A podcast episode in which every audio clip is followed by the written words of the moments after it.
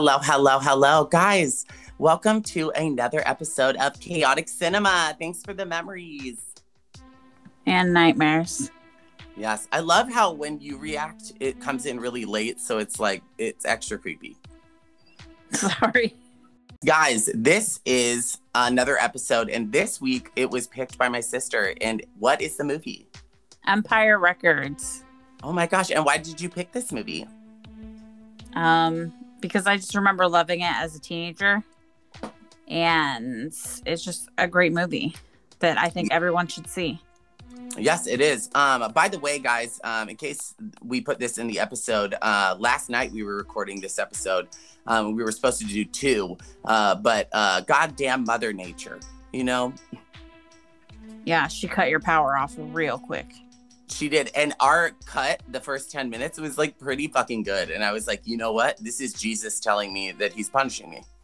This uh, this is going to be a lot lo- a lot of low energy for me because I hate my anatomy class and No, yeah, she's in school. killing me. And this bitch is trying to educate herself. And she is going to have a little bit more of a dipped energy, but that's okay because I don't go to school and I don't want to learn anymore. So it's fine. So his energy will be top notch tonight. Yeah, top notch because all that energy she's wasting on like paying attention to a virtual teacher, I'm just like, you know what? Virtual schmeacher, you know what I mean? Oh my god. You That wasn't good. do comedy. Oh my god, everyone keeps saying that. It's crazy. Um, speaking of which, we're just gonna put a PSA in here before we start the video. Um, if anyone follows me on any of my social media and follows my comedy, you will notice that um, there's something out there that we need to talk about. One of my good friends who's done a couple of my shows, and he is an Asian comedian, and he just opened for a famous comedian named I thought you were setting it up for a joke of some kind. no, it's not. This is not a joke. This is the one time in the show that I'll be serious because it's actually speaking about um, things that are going on in the world that uh, aren't being addressed, uh, such as racial issues with people that it's why is race a thing still? I don't know. Um, but uh, this comedian of mine, who is a good friend of mine, he was opening for this comedian who's famous named Tony Hinchcliffe. And after Peng introduced him to come on stage, he then said, Let's give it up for the C word that is offensive to Asian Oh people. my god. Yep. And then he like berated the audience for laughing at his jokes and saying, like, you guys are racial traitors. Um, and it was just wild that someone is acting like that and is like people really liked them. You know what I mean? So was your friend in on this or was he no, my shocked? friend my friend was shocked because um, he was referred to as the c word so that shocked him. And the audience thought that they laughed at that part because they thought that he was just being uh, very crassly funny. But then after that when he kept being berating and like making asian imitations um, they you could hear the laughter die off and everyone be like whoa. What's this guy's name again? The my friend or No, the other one. Um, his name is uh Oh my Tony, god. Tony Hinchcliffe. I don't remember his name because he's racist and I don't care to remember his name. Um, but you said he was famous. yes, so- on Instagram, I went and looked at his uh, most recent Instagram post, and on that post, there are uh, this uh, story has been retweeted by Eve Six, which is a popular band in the 2000s. Um, so it's getting a lot of like uh, people like looking at it in a lot of national news. Um, and basically, he looks like uh the puppet from Toy Story 4. Jesus, that is a good correlation. But yes, his uh if you look at his most recent post, there's a lot of people commenting and my favorite comment so far, which I don't agree with people like tearing someone down, but when you say a rude comment that is about race, don't be surprised if a whole bunch of people of that race come and attack you on your page, you know?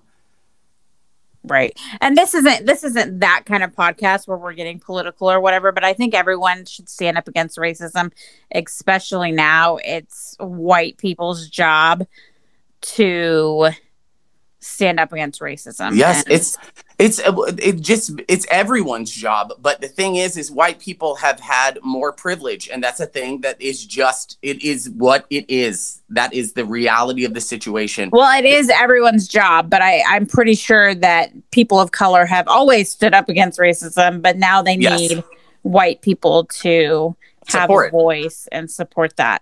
Yeah, and stand out against it, which is why Yes. I'm bringing it up. Period. I don't like to talk about political things because it makes me uncomfortable. But this is a friend that was attacked uh, just because of his race, which is something I can relate to just by being gay and people seeing me and judging me based on me being a homosexual. And if you're listening to this and this is making you uncomfortable and you don't like this and you don't want to listen to this anymore, well then, Then maybe grow you're part of the maybe you're part of the problem and you just we don't want you as a listener anyway. Yes. I mean, Bye. if, if you're willing to learn from your mistakes, then fine, stay and tune in. But if you are hell bent on that this is okay for someone to do, then yes, we don't want you to be a part of this. Right. And that's okay. Um, but yes, my favorite comment from that was someone said, Do us all a favor and don't wake up this morning. Oh my god. yeah, it's like I normally don't take people like beating up on other people, but you asked for it and this is your fault that it's happening, you know?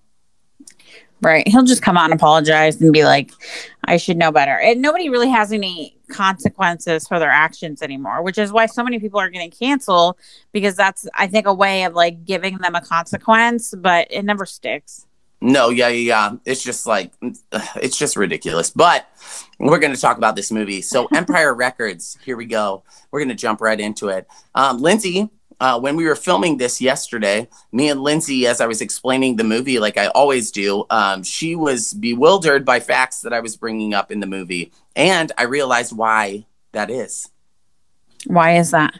Is because before this while this movie was being filmed and being made um, the studio was shooting for an r-rated filming of this so the version i saw was an r was the uncut r-rated version that had 40 extra minutes of footage in it and the version everyone else saw is the version that the studio ended up putting out because they wanted to dumb it down and make it pg-13 Yeah, I I didn't think it's one of my favorite movies. So when you started saying scenes that I don't remember, I thought, "Am I going crazy? Do I really like this movie that much?" I didn't remember all of this stuff, but that is why because I didn't No. see that R-rated. the version. R-rated version. Yeah, yeah. So the thing is, is that I'll be explaining the movie in its R-rated form. Lindsay will uh, point out when she doesn't remember scenes, so that way we can let you guys know what it is when you guys watch just the regular version. You know, Yep, I'm gonna keep it PG-13. she's gonna jump in and be like, "Bitch, that never happened," and I'm gonna be like, "Okay, you didn't pay for the extras," you know. When she is, you're a liar, just like Lucas. Okay, so now when this movie opens, it shoots Lucas at nighttime in the Empire Records store, and he is super excited because he gets to close. Okay, now this is a bonus scene that wasn't in the original. Uh, Renee Zellweger comes in to find Joe, who is the owner of Empire Records. Okay, um, just to check out for the night, and she notices that Lucas is there and he is in the office instead of Joe, and she's like, "What are you doing here?" He's like, "I'm closing tonight," and she's like, "You know, that's a lot of responsibility." Um, you know that you got to pay attention. Um, and he's like, I promise I have this. Now, fun fact: He doesn't. while this while this movie was being filmed, um, they dated. Lucas, the the role to Lucas was offered to him, and he heard from his um, agent that there were still girl roles available. So he told his at the time girlfriend Renee Zellweger to reach out. Yeah, and they met on Dazed and Confused. Which is such a good movie. He played the stoner, and she played like she wasn't enough appreciated in that movie. I think. Yeah, because I don't remember Renee, Renee Zellweger in Dazed and Confused. I remember No. Parker Posey. No, Renee Zellweger's biggest scene in Dazed and Confused is when she's sitting in the truck with Parker Posey and one of the other girls, and Parker's like trying to get her to tell them what the other girls that she's friends with are saying about them. And Renee's like, No, I, I don't want to tell you. And she keeps pushing her, and she's like, We don't care. It's we don't care. It doesn't matter. And she's like, Okay, they called you Parker a bitch, and they called the other girl a slut. And the other girl's like, They called me a slut what and all the girls are laughing and she's like that's not funny they called me a slut and she's like you said you wouldn't get mad that's like her known scene That's in Dazed and Confused, though. We're talking about Empire Records, and we're gonna confuse Yes. the fuck out of people. We are but pay attention guys. Just pay attention. Follow a storyline. Okay so at this point uh renee zellweger leaves the office and lucas is counting the money and it cuts to a scene where the it's a bonus scene as well where this the shop is closed but a lady who's like middle aged is knocking on the door. Apparently she just got in a fight with her husband and uh, she comes in to buy a record to like soothe her soul i guess I'm laughing because this bonus information could be left out of this podcast as well. No, we need to leave it in if we're going to cover everything. Um, and so basically, the scene ends with her saying a line that is this isn't an exact quote, but she's like, When is the right time in your life to make like a gamble or make a decision? And he, then it cuts to him going to Atlantic City and gambling the $9,104 on a craps table. Yes. Which Smart decision. No, yeah, exactly. If you're not familiar with craps, it basically you put all your money on one number and then you roll the dice and it has to be seven on that number in order for your money to double. Yeah, and this is why I would never gamble because I would just stop after I won like 25 cents and be like, okay, I'm up. No, yeah, my dad had a horrible uh like history with gambling. Uh Wow. and Shame he her. No, and he is learned from his mistakes, which is that's what life is, trying to figure out what you did wrong and making it right. And I appreciate him for that. But this movie, he gambles it and gets a seven on the table. So he doubles his money to $18,000. Okay. And he says, let it ride, which means he doesn't move his money that is bet on the number that he was betting. And so the odds of that happening again and getting a seven is like slim to none, but he was riding high, you know? And then And then he was After- riding low.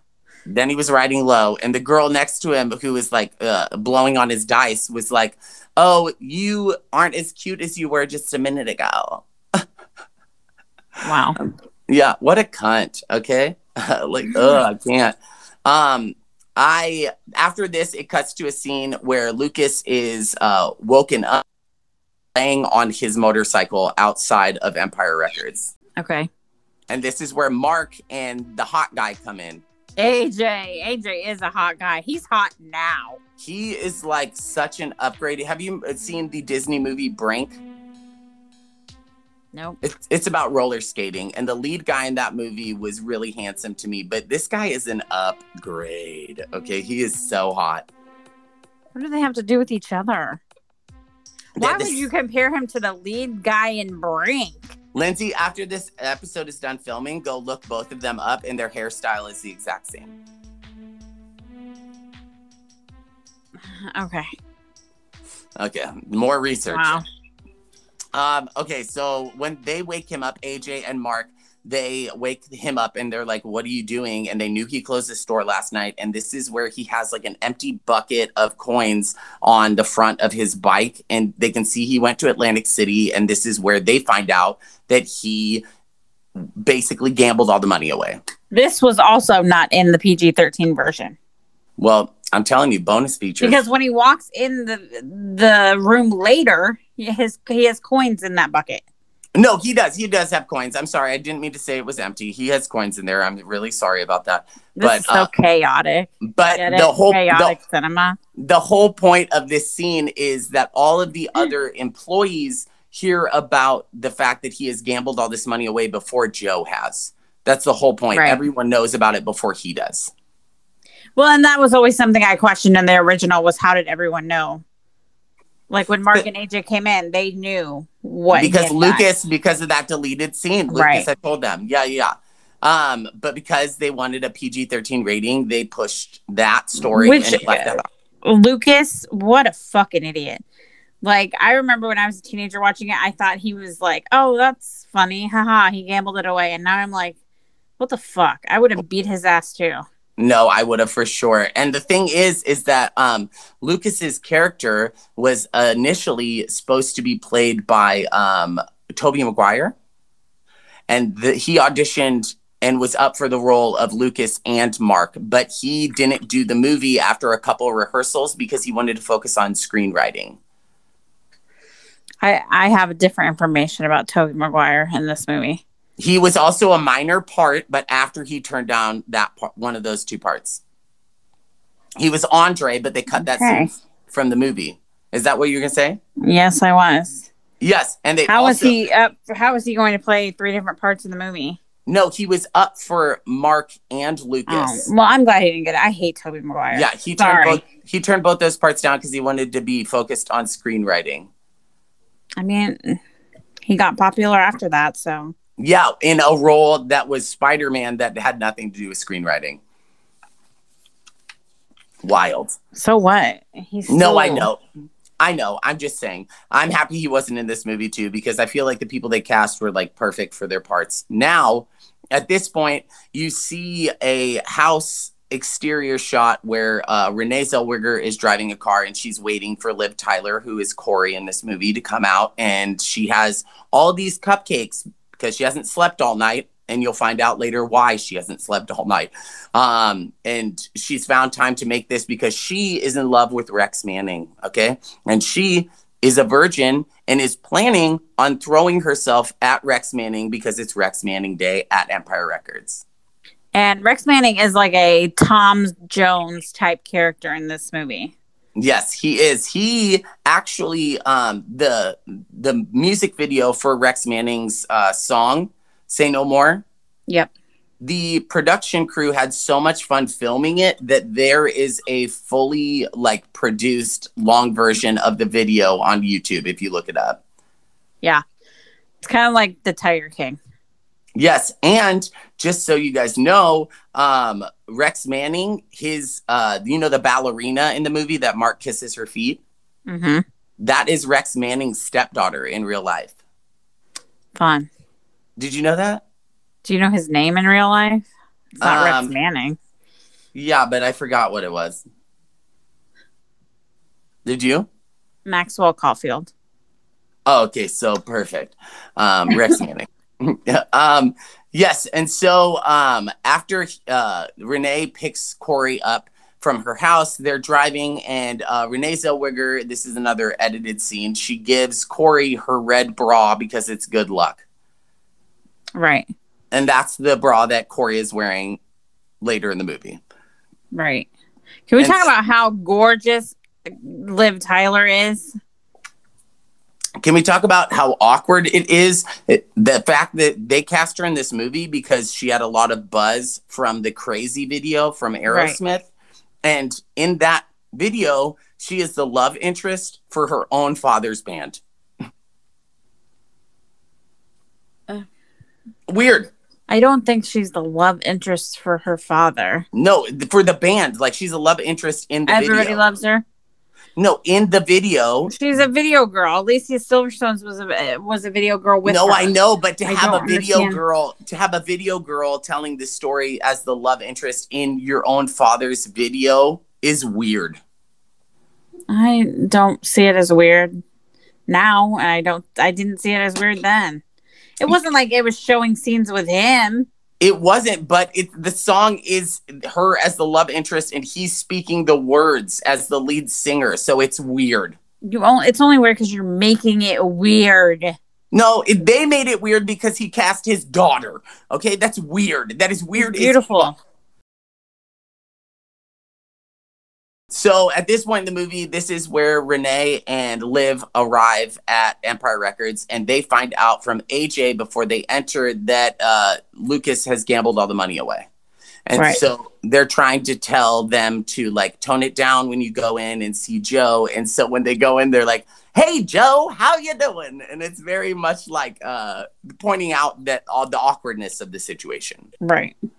And so I love that about it. Then, as they're walking into the back, you see a. This is also a deleted scene. You see a uh, like a storage unit that has like graffiti all over it, and they yell Berko's name, and he opens it, and then you find out he's been living in there. He's been sleeping in the fucking extra unit. I mean, he's got he's got to live someplace. as it was being filmed, Liv Tyler is his stepdaughter in real life. It's a family affair. It is. That's exactly what they said on the video I was watching. They said well, Nick really did his research for this. I really 30 did. minutes before we started. well, no, okay, so I knew I had downtime and it just turns out that like 30 minutes I found out 20 facts that I never would have researched before because normally when we walk into these I'm just explaining the movie just as a person who's just seen it. Um, and Lindsay's the one who jumps in and is like, "Hey, this is actually Yeah. But you're Which beating me to the jump every time. Um, and why is it that we always pick movies that don't do well in theaters? That have like a cult following years later. We always have movies like that. I don't know how. I don't know how that happened. But I will tell you that the inspiration, the writer who is writing this movie in 1994, she had the premise of this movie, and it was originally supposed to be pitched as like a musical movie, like high school musical, but like grunge. Gross. Yeah, that's what the studio wanted, but the writers wanted to keep the R rating and they had inspiration for this movie because of the alternative rock scene that was like booming at the time. Like bands like Pearl Jam and Soundgarden were like very popular. Right. And so they paired with A&M Records because at this time uh, the movie The Bodyguard, the soundtrack had made way more money than the movie had actually made, and so they were trying to do that again with this movie by catering and picking A and M Records to come in and building a soundtrack with only their artists on it, so they could use it to like promote the movie. And it worked because the soundtrack did way better than the movie did. Yes, and A&M's uh, artist, uh, their name is Gin Blossom. Their song uh, "Till I Hear It from You" is like the lead. Uh, you don't know who the Gin Blossoms are? No, Lindsay. They were pretty popular around that time, Nick. Because of this movie. No, I'm just kidding. Um, No, yes, their title track "Till I Hear It From You" is like the main song in the movie. That's like what the. Although movie... I really love Sugar High. Sugar High was recorded for the movie, but on the soundtrack, um, it's not the same. You don't get Renee Zellweger doing mm-hmm. the background vocals or anything. I just listened to it beforehand. Yeah, it is not good. Um, but the thing is, is um, as they're all coming in and all the uh, you're getting to meet all the cast at this time. Um, at some point, you get to see Robin Tunney walk in, and she has hair at this point, and she rides uh, she rides up to the shop on a speedo or a speedo. Is that what's called? I don't know. Yeah, a Vespa. She rides up on a Vespa and she has hair. Okay. Um, and when she walks in, uh, Liv Tyler and Renee Zellweger are at the cashier stand, and she walks in and they say hi to her, and then she just puts her middle finger up and flips them off. Um, and Liv Tyler is really offended by this because she's super sensitive. yeah, I was gonna say she doesn't like either one of the girls, but like Renee Zellweger's character doesn't care. Doesn't and Liv Tyler's cares so deeply cares so deeply. So after this, when she walks in, she immediately goes into the break room, sees all the boys that are in there because Lucas cannot leave from the couch. Joe told him he's not allowed to move from the leopard print couch, which I want one of those. And AJ is gluing quarters to the floor.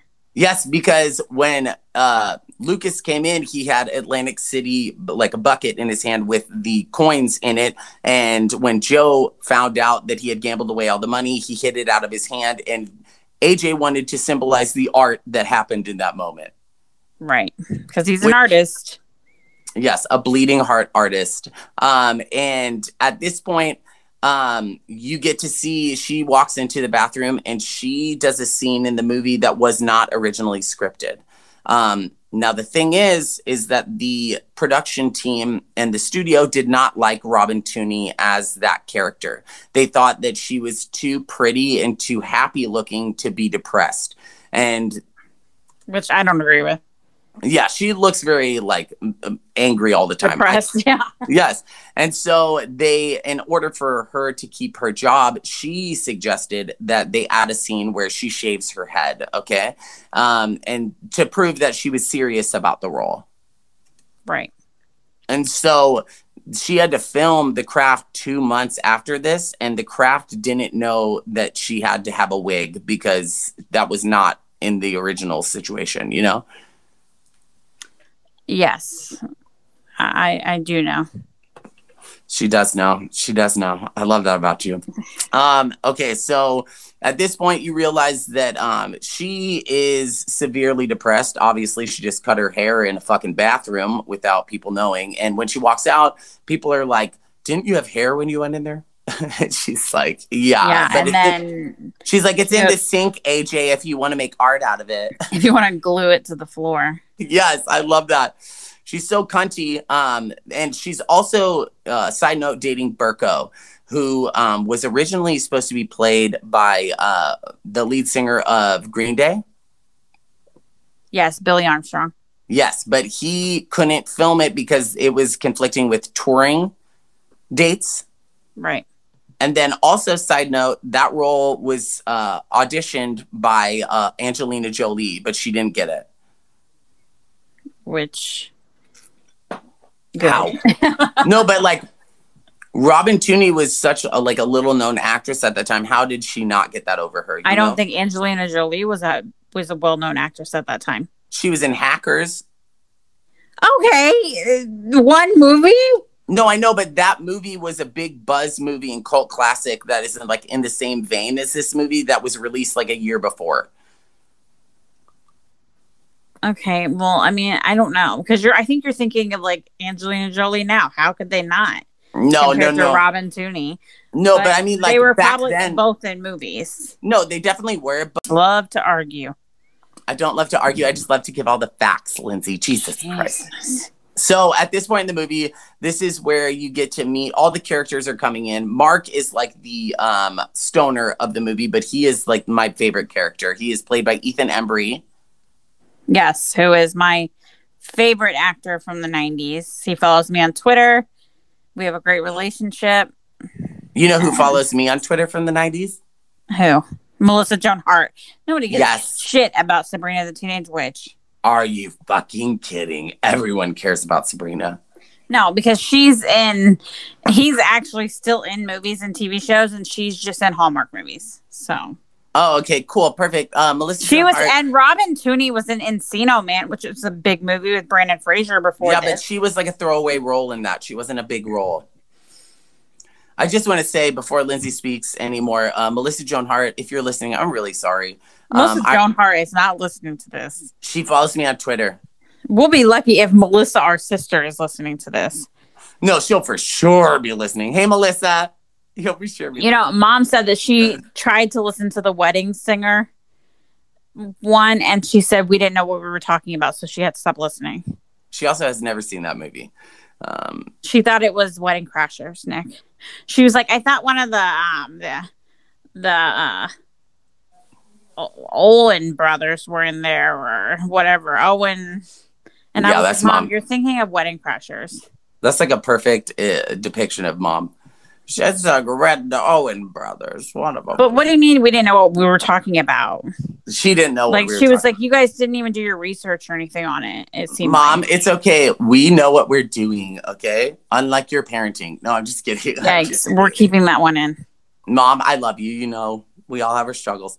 Um, okay, so at this point, all of the characters, the side characters have been introduced. Um, and the cool thing about this movie is all of the side characters have their own personal struggles going on in the movie. They all have their own storylines that are like interweaving in this like Shakespeare kind of like feel. You always Lindsay- make it more than what it is. Lindsay's my not going to get that. Lindsay's not going to get that. Yeah, so it was so much so that your husband was very confused watching this movie. And how after I read Shakespeare, am I confused? Yes. Okay, well, Um, okay, so at this point, all of the like uh side characters know about uh the fact that Lucas has gambled all this money away, but Joe still doesn't know that all of them know.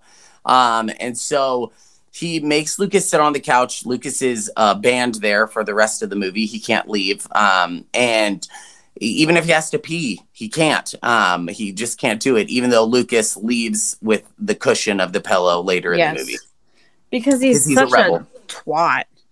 and like some of the lines in the movie that he says like joe is like um it's, it's, something about like what did you think like would happen and he's like what did what does anyone know is going to happen you know it's always like ominous like things that he's saying that have no i like no real effect on what's happening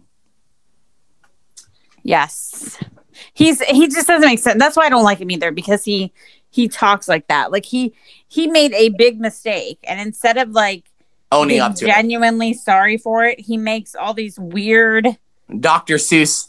riddles fucking Yeah, yeah. idiot. Yeah, I just couldn't that's part of it. I just couldn't stand him. I would have punched him in the face and fired him. I have no tolerance for that.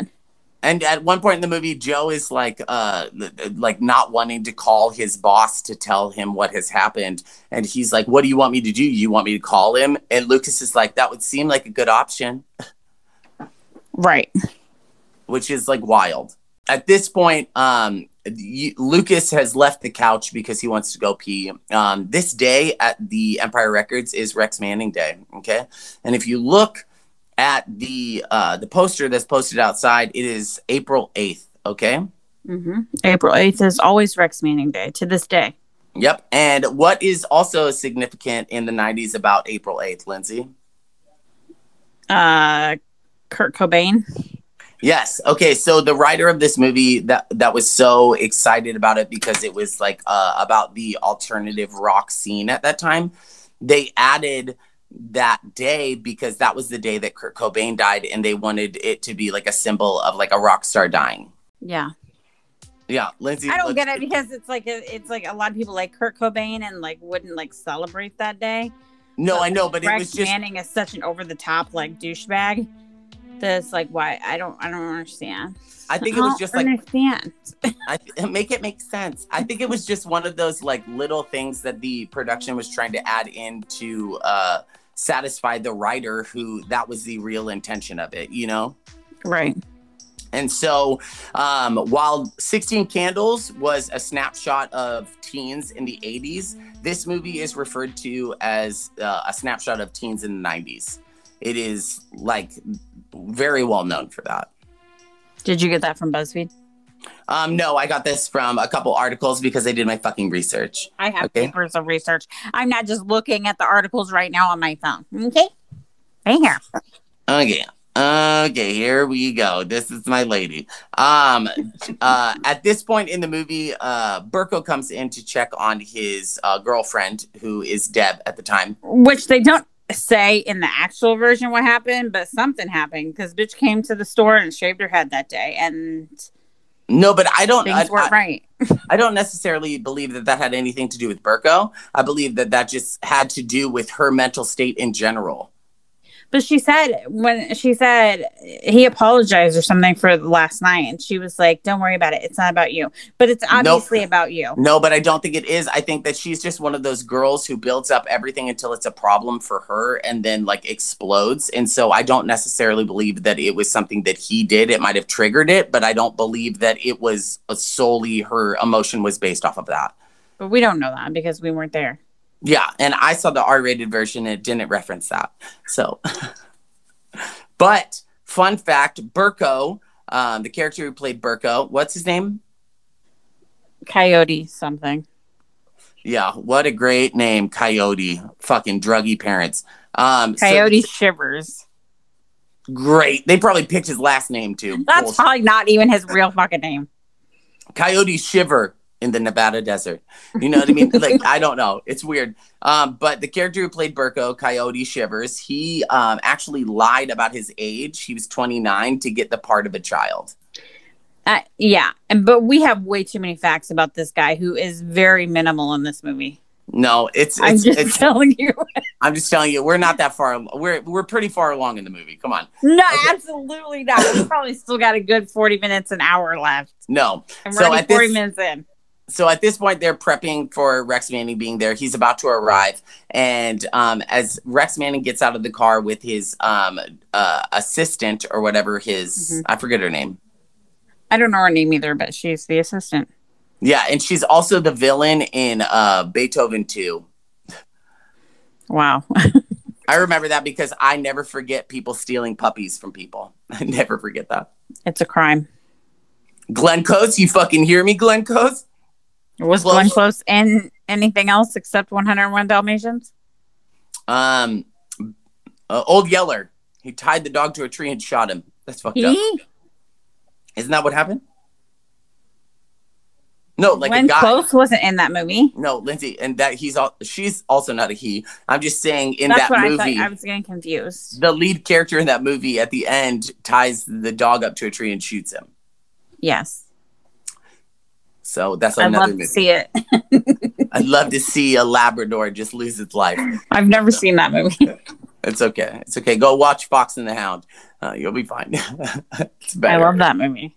I love that. It's not as good as Aristocats, but We're the best of friends. It's okay. You're the best of friends. Great sidetrack.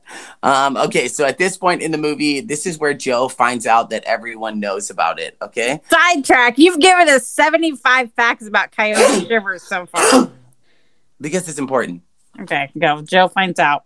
Okay, so Joe finds out that um, everyone pretty much knows, and he's pissed at this point because um, there's a lot of dance scenes that happen in this movie where like they're playing music in the Empire Records, and there's a lot of just like random dancing that happens with uh, customers that that would never happen. This made me want to work at a record store when I was It really did. It made me want to have a job, Yeah. and I don't. I don't believe in working. You know what I mean? Working's for the poor. Working is for people who are not financially stable. No, I'm just Okay, kidding. don't I'm cancel us. We're joking. No, working is for hardworking people, and some of us aren't as good at that. I'm going to say me, not Lindsay. She's very good. She has three kids, and she's still pursuing a fucking degree. I was going to say something else, but okay, you were going to say something cunty, and then I came back with something positive. no, I wasn't. I was. I was going to say something cunty about you, but I know you won't cut it from the fucking episode, so I'm not going to say it. She's learning, guys. She's learning. Okay, so at this point in the movie, this is where we get introduced. Um, as Lucas is trying to go pee, uh, he takes a cushion with him uh, from the leopard couch. Okay, and this is where we get to meet a thief. I don't know his name. Warren.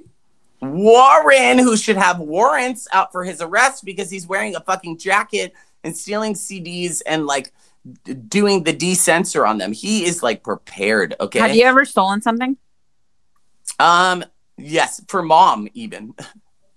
for mom? yep. This is our role model, ladies and gentlemen. Shut up. It's just like if your parents' guilt will make you do a lot. Where? What did you steal f- for her? Li- Lindsay, I don't remember. It's been a sketchy past for me. You just don't want to say it on the podcast in case it, the limitations have not been too long yet. Oh my gosh, I think it broke out on your end. I don't know what happened there. No, I'm just kidding. It didn't. um, so at this point in the movie, uh, Renee Zellweger as a dance party is happening with all the fucking guests in the fucking Empire Records. Um, they play the song Money and they're like, this song is dedicated to Lucas. And the lyrics of the song are, I want money. That's what I want. That's what I want. Okay. And and Joe gets hella pissed as Because- he should. because Renee Zellweger is like, Lucas loves money, and then it pauses and lets the song play for a minute, and she's like, Joe's money, and it literally like triggers him. Well, if somebody stole nine thousand dollars from you and then they all made a big joke about it, Yeah, it'd be that's wild. Yes. Okay. So at this point, this is where Joe comes out and interrupts the music that's being played, and then it plays a little siren noise. Every time they stop music, it plays a little siren noise. Um, and he comes out and basically gives everyone in the uh, break room a music city Town, music town. music town music town like orange aprons that they wear. Um and then he gives them a list of things that they cannot do anymore like no visible tattoos no skimpy clothing. And uh this is where renee zellweger and Robin Tunney have a funny scene where they're like reading it and they're like uh no visible tattoos. And then renee's like no skimpy clothing. And they're like uh Robin Tunney's like, "How are you going to survive?" And she's like, "Okay, let's stop arguing. Let's just rip this up." And they rip up the uh, like the contract together, and it's cute. Yeah, I like their relationship because they're I just digging on each other the whole time. Yes, and they're mean to each other, and then Renee always ends it by being like, "Okay, uh, there's no need to be bitter. You just shaved your head. Guys are gonna come a running." I just love her character in this movie, and the fact that like she wasn't even supposed to be in this movie until someone suggested her. I think is just like really funny. Yeah, Okay, so at this point, Warren is stealing from the store, and Lucas, with his fucking cushion in tow, realizes he's stealing and is like trying to make conversation with him. Um, and then he runs out of the store, and this is where Mark is yells shoplifter, and it's so funny. And everybody waiting in line to meet Rex Manning and get a show watching Lucas chase Warren around. Yes, and but then Lucas doesn't have the the couch cushion anymore, so he broke the rules. He left. Yeah, he left it in the store. Um, Warren runs out of the store, and then Lucas in this movie just appears from dropping from the ceiling a couple of times. He uh, jumps in front of Warren when he's trying to leave. Uh, when people can't find him at the beginning of the movie, they're like, "Where is Lucas?" And then all of a sudden, he just like comes down in like yeah, very store. Michael Myers very creepy. Um, yeah, Michael Myers. I don't think I've ever seen him drop from a ceiling except in H2O. Yeah. Okay, then yeah. you have seen him drop from the ceiling. Okay. So what cool. the fuck are you talking about? Okay, anger. Um, so at this point, uh, Warren, eh, they're calling cops on Warren, and um, Warren is realizing just from hearing people in the break room that Lucas has stole money. And so when the cops get there, they've taken mug shots with him with like a Polaroid and he's like taking pictures with the CDs he stole. And then this is where uh, Rex Manning comes in and does like a photo shoot with him as he stole the stuff. He's like taking pictures and Polaroids with him. It's so funny. Rex um, Manning is the biggest, like, just picture the biggest douchebag person. The and that's Rex twat. Manning. Yes. Before we talk about what happens to Warren when the cops get there, there's a scene that happens right before this where it is lunch and Rex Manning is about to take his lunch and someone else is supposed to take it to him. But uh, Corey, since she's in love with him, goes into Joe and is like, I want to take Rex's lunch. And Joe's like, No, we already have someone doing that.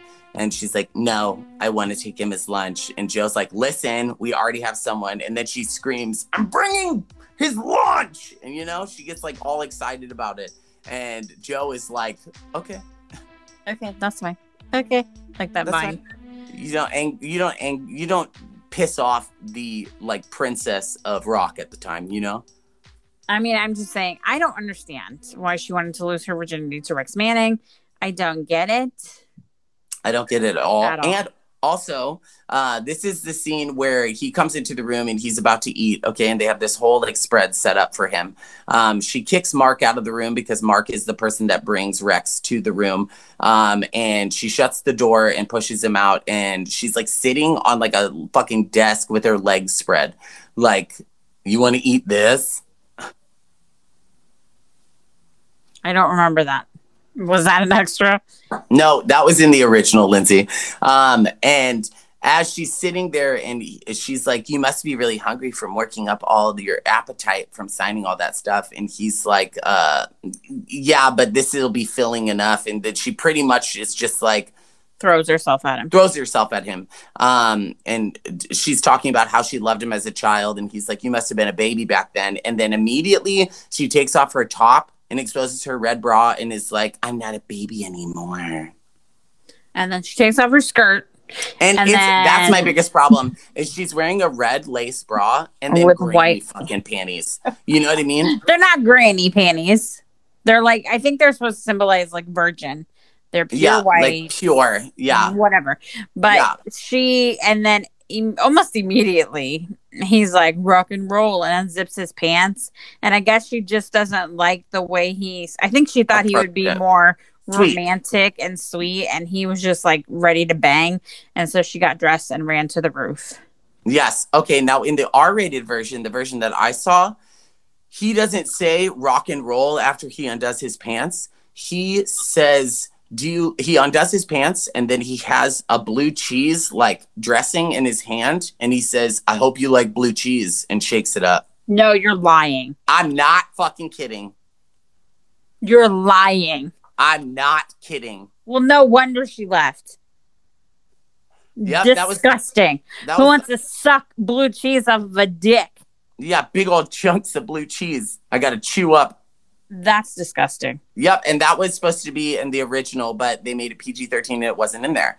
Um, Thank so, God. Yes. And so after she has this mental breakdown with him that he isn't the guy she thought he was, um, AJ, the guy who really loves her, the artist, comes up to the roof as she's breaking down and he just wants to talk to her. Um, and she basically tells, he says that he loves her at that moment when she's dealing with the fact that she just threw her, herself at Rex Manning. And so she's not dealing with it well and he doesn't understand. And then she tells him that she threw herself at him. And then AJ gets a little upset. Walks around just doing art everywhere he can. Outside, he does it everywhere. Yeah.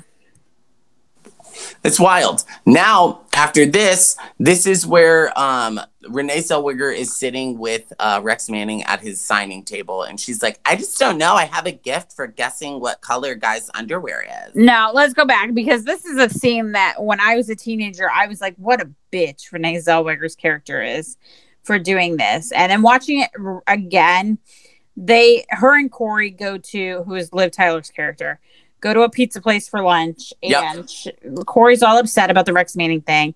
And she's like, I'm not like, I'm not good with guys like you are. I don't have to sleep with everyone. And that hurt Gina's feelings. Yeah, even and it was uh Liv Tyler took the red bra off and gave it to her at like an outside table. Yeah, and it was just it was uncalled for. You call your friend a slut. So yeah. then Gina goes back and starts flirting with Rex Manning, like slut. I'll show you slut. Okay? Yes. Yes, and, and like the thing is, is in this movie, I think at this point, uh, Gina is doing this to get back at her to show her right. that, like, I know you have your own problems that you're not showing right now, but I'm going to not bring those up, and I'm going to do something that's going to piss you off because I feel hurt.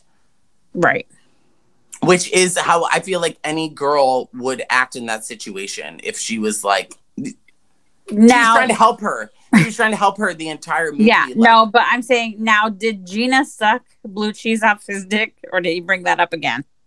I don't know. The, it cuts to a scene where Gina goes into the break room, and then right after that, Rex goes into the break room, and Lucas is still sitting on the couch because he's being punished. And he sees them both walk in there and he's like kind of bewildered, like what is going on. And then he, uh, Rex Manning shuts the door, pulls his pants down, and he's like, "Well, the million dollar question."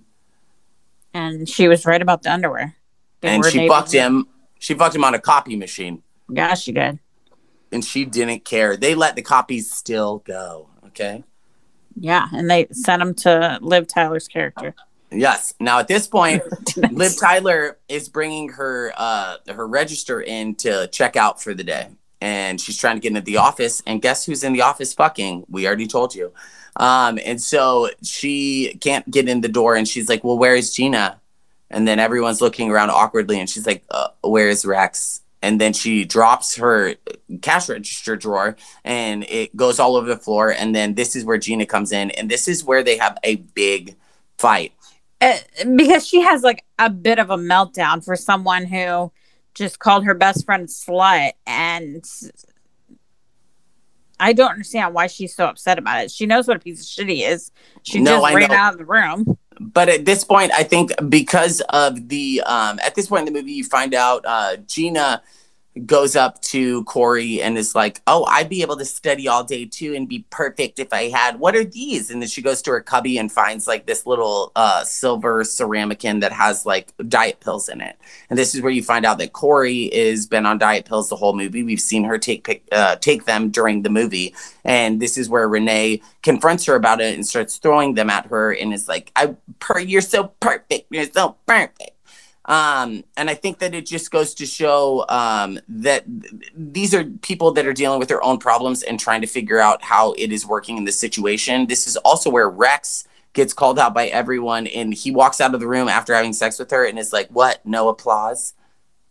Douchebag. I'm telling you. Douchebag. So yes. they boot him out. They say, Get the fuck out. They boot him out. And in the original version, he says, like, I why don't you all just disappear? But in the R-rated version, they call him a, a sellout, and he's like, sellout? Maybe. And then he leaves. What? yep. That's so weird. Then after Gina calls, you know, puts all of Corey's business out there Corey, has a meltdown like and starts stabbing Rex Manning's cardboard cutout with scissors, and they have to like pull her in. And Robin Tunney's character takes her in the bathroom and puts her face into cold water. Yes. And then in this scene, it's a very sweet scene with them like connecting. And the minute they start to connect, um, and uh, Liv has put water on her face for like the second time, this is where Robin goes and takes off her pants and then goes piss right behind her. Yeah. It just seems like I know that girls like have a special connection, but that just seemed weird to me. I think it was just like a comfortable thing. But then she didn't get too comfortable because when Liv Tyler's character asked, Why are you being so nice to me? She was like, Let's keep our little hallmark moment and then walked out. No, yeah, Not you too can close. Yeah, you could definitely see Robin Tunney's character is not okay with being emotional in front of people. Yes. um, at all. Um, but uh, it's technically the end of Liv Tyler's shift, and they've already had this fight with um, Renee Zellweger, and this is where um, Liv thinks it's a great idea um, to have a funeral for Robin Tooney since she wanted to kill herself. yes. I And think she, she- was just, I think it was coming from a good place. Like, we need It to was, yeah, yeah. Show I her how much was- we would miss her. Yes, it was to bring realization to Robin that like Robin uh, tried to commit suicide the night before by cutting her wrists with a plastic lady like pink razor. Okay, Mhm. um, and it took forever for the plastic just to cut through her skin, and so that makes it even more sad that like she took all that effort to do that. Yeah. And so uh, Liv Tyler wants to have a funeral for her to show her how much she would be missed. And um, this is where Mark is standing at the cashier register, and all these people are coming in uh, buying records, and he's the only one at the register, and he's like losing his shit and is like calling for help on the intercom because in the middle of her like pretend funeral. Yes. And so uh, Robin Tunney lays on the makeshift coffin that they made on a fucking table. And um, she, all of them are saying the things that they love about her. Even Berko is saying like that he really loves her and that he like is sorry for the things that he's done pretty much. Right. Would you want that to happen? Um, no, I would be personally offended if um, people handed out um, invitations to a funeral while I was working. But what if you just tried to kill yourself and they were just trying to show you how much you would be missed if you actually did that? I have never wanted to kill myself, so I can't put myself in that situation. But uh, as a person who, I would just be offended if they made a showcase of it. You wouldn't want to know what people say when you're dead. No, Mm. you want people. You want to know what people. I wouldn't about- want like a fake funeral, but I wish there was a way after you died to be able to see what people are saying at your funeral. Well, you never know. We could. Okay. I don't know. Science, God. Do you believe in him? No, I'm just kidding. Science and God are not the same thing. Mm, Well, okay. People argue that. Um, but uh, It, At- there's no arguing. There, they are two different things. They would just argue which one was right. yeah, I know. But some people are stupid, Lindsay. You have to keep that in mind. People are still in Yo, mama. people are still making racist comments. So That's true. what is happening in our world. Um, so at this point, um, this is where Gina walks in, and everyone thought that she went home. Um, and uh, this is right where Corey is saying like her piece to Robin, and it's really emotional. And she's saying that how much she would miss her and how much she loves her, and that she thinks she's so much stronger than her. And this is where um, Renee Zellweger walks in and is like, "You're just as strong." Now this is where uh, Liv and Renee like connect again, and everyone is kind of like um, at the point where they're just trying to survive this situation. They know that uh, Empire Records is going to be shut down and made into Music Town, and they uh, Mark has a great idea while this is all going on. He runs outside because uh, it is just being filmed outside by the news crew because of the um, robbery that happened earlier in the day from Warren. Um, Well, no, so- because Warren comes back with a gun, well, yes, I forgot that. and that's why the news crew is there. Yeah, he comes in and he's like, I told you you'd be sorry. you know, he says, he, and uh, he comes back in with a gun and is just basically like, um, you let Lucas stay here. And uh, he's like, Are you going to give me a job? And then you find out that that's really all he wants is just a job. And they don't even, he's not arrested at the end of the movie because he's at the party. So it's like, no, why? he gets a, he gets arrested and they make him a name tag and then he goes to a police station. And he is released later that night for that shooting. That happened so quick from shooting up the place.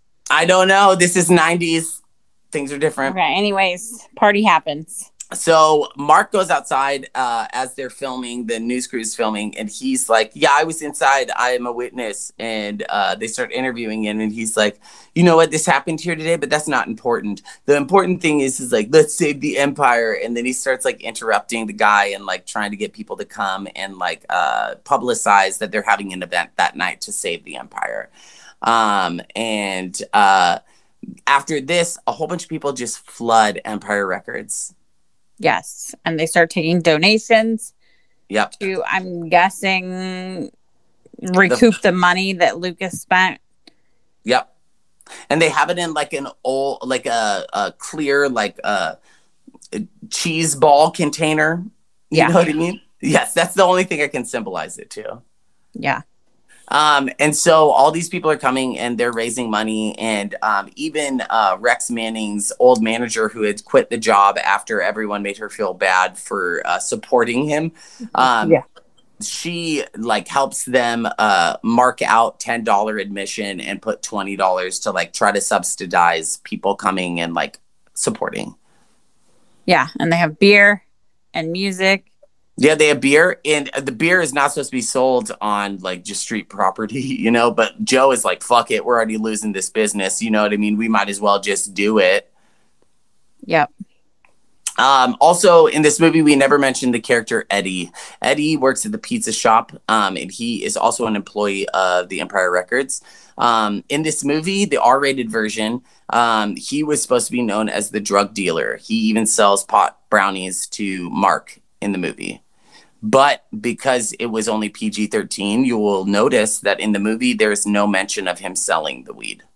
No, but there is a mention of him eating the br- uh, Mark eating the brownies and having that like psychedelic like Yeah. moment where he's on stage With like the band. band. Yeah, Yeah. yeah. Eat, getting eaten by a monster. Yeah. yeah.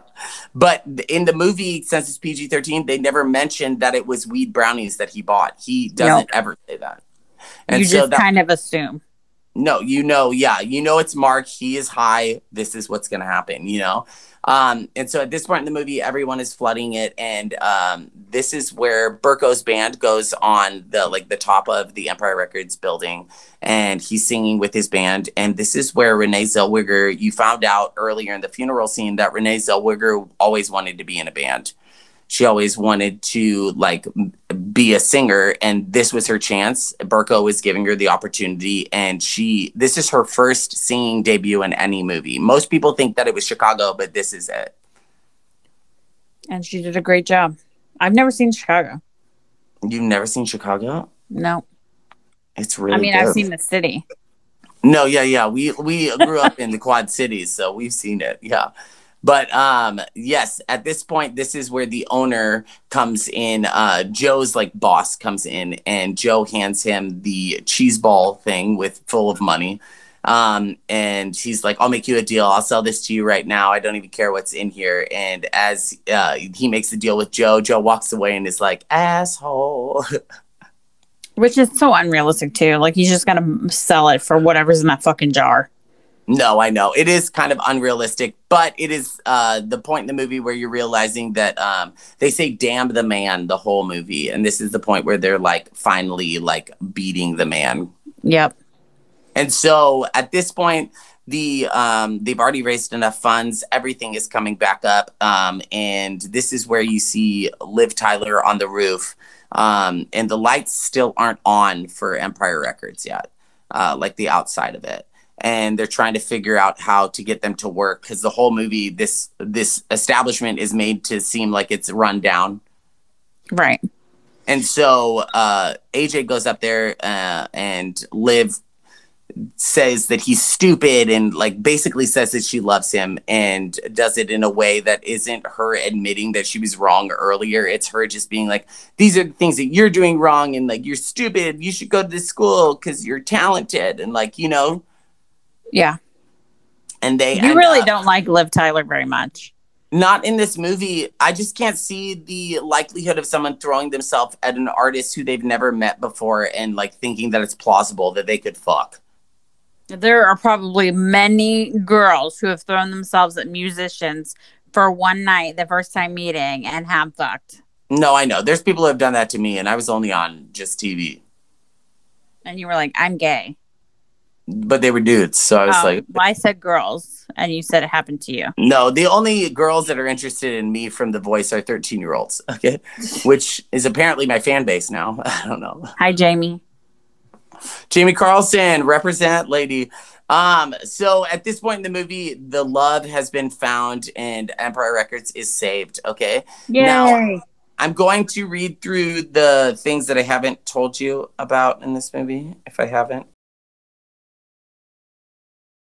By the way, while this movie was being filmed, where was it being filmed, Lindsay? In Wilmington, North Carolina, which is one of my favorite places I want to visit there because a lot of movies that I really like have been filmed there, like A Walk to Remember, I Know What You Did Last Summer, the TV shows Dawson's Creek and One Tree Hill. So it's a well, big place for movies. While this movie was being filmed, um, the cast was actually put up in like beach houses in the area. Yeah and so that was the way that they could get them to stay. Um, I will tell you that they had plans because of the bodyguard. They wanted the soundtrack to make a lot more m- money than the movie. That was how it worked for Bodyguard. Um, this movie was ten million dollars was their like set um, like budget. Um, and for the ten million dollars, this movie only made two hundred and fifty thousand dollars. Yeah. So the the soundtrack did do much better. No, and this movie mentioned. this movie was supposed to be released in uh, a uh, hundred and two thousand theaters with a marketing campaign, but because the studio didn't believe in it and thought that it was going to bomb, it was uh, the marketing campaign was uh, null and void, and they only released it in eighty-seven theaters. I swear to God, like I was saying earlier, I swear to God, every single movie we like and we pick for this podcast is just like that. That always bomb in theaters uh, Monster Squad, Don't Tell Mom the Babysitter's Dead, Drop Dead Gorgeous. Every single one of those movies are they never do well in theaters, and I don't know what the draw is years later. To maybe it's because we grew up with them that we like them now. I don't know what yeah. it is, but they have a huge cult class, uh, cult following now too, just like Monster Squad, just like uh, Don't Tell Mom the Babysitter's Dead. Yeah. Who is your favorite character in this movie? You can give me two. Um, well, I like Corey and AJ. Okay, why? I, I, like Mark, but I like Mark just because I like Ethan Embry so much. Yeah. But if I had to pick a character, it would be AJ or or Joe. I like Joe because he he like tries to protect Lucas when he really shouldn't be. Lucas is an idiot. Like, what are you thinking? My yeah. least favorite character in this movie is Lucas. Okay. I would say my favorite character in the movie is Mark because Mark always tries to make positive out of negatives. He uh the whole movie he's trying to like and he's like the the com the comedic relief like even when he's announcing it's Rex Manning Day he's like we can't be angry on a day like today cuz it's Rex Manning Day. It's like yeah. really it's really cute. And then I would say my second favorite character is probably Lucas. Who? What? What is likable about him? I like Lucas because even in the face of adversity, where he like he literally only gambled all that money so he could try to save it. It was a stupid idea because it was it just gambled all the money that like Joe was already had a plan in place to try to save Empire. Um, but Lucas was thinking he was helping and so his initial mistake was made because he was genuinely trying to do the best thing for the store that he thought he could do. Yes, but when he made that mistake, he didn't come back and be like, "Oh my god, I'm so sorry." He acted like a complete idiot. Yeah, because he needed his fatherly advice of Joe to make him realize that it was a mistake and that he did fuck up. That's his dad in this movie, essentially. He didn't think he fucked up. He needed Joe to tell him that. No, I know, but he's like most men, too proud to admit that they were wrong. I don't think that that's the case. You know that most men don't admit they were wrong. I, I don't I, I I don't I don't look that deeply at this movie.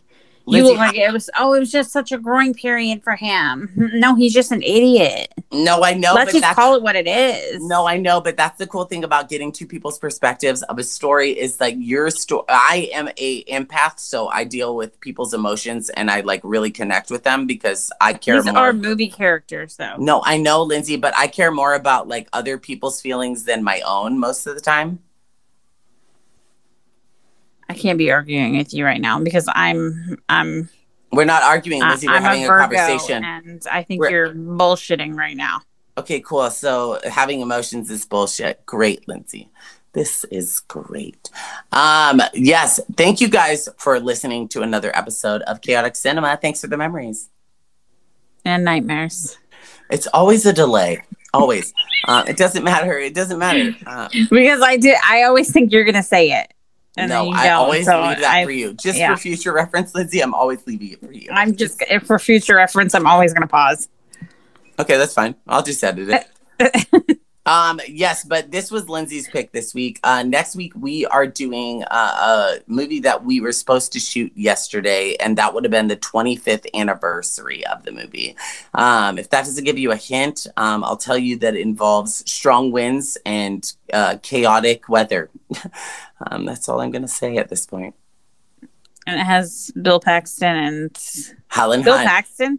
Yeah, Bill Paxton and Helen Hunt that is the uh tune in next week because that is the movie that I have all of the extra details about. I have like every single one because honestly, the movie is Twister. Um, it is my pick. Um, and it is because when I was little, I was obsessed with this movie because I always thought that I could survive a tornado because if they pick you up and you're running and then it subsides and you're still running, if you keep your footing, you could survive.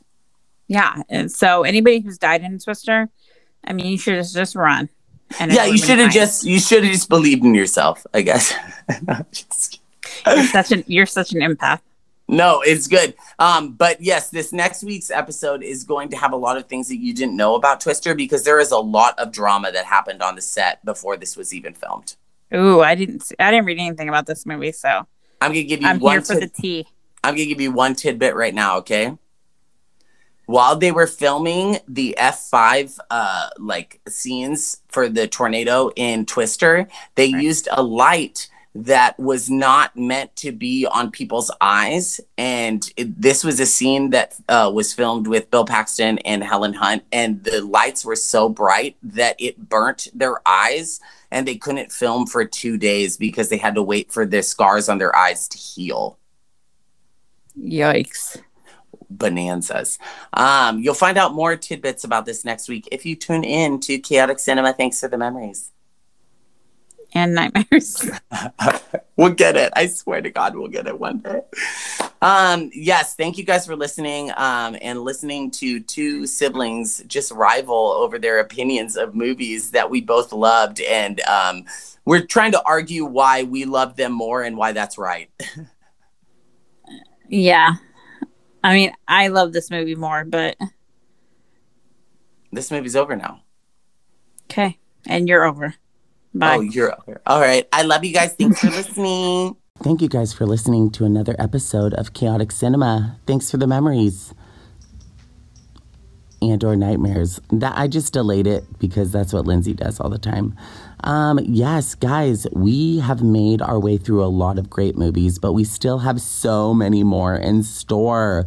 So please keep tuned in and please don't be racist. I know we started the episode with a lot of trivial things that are happening in the world, but to me, they're not trivial. And if they are to you, then that means you might be a part of the problem, like Lindsay said. So please be a good person because what else are you going to be?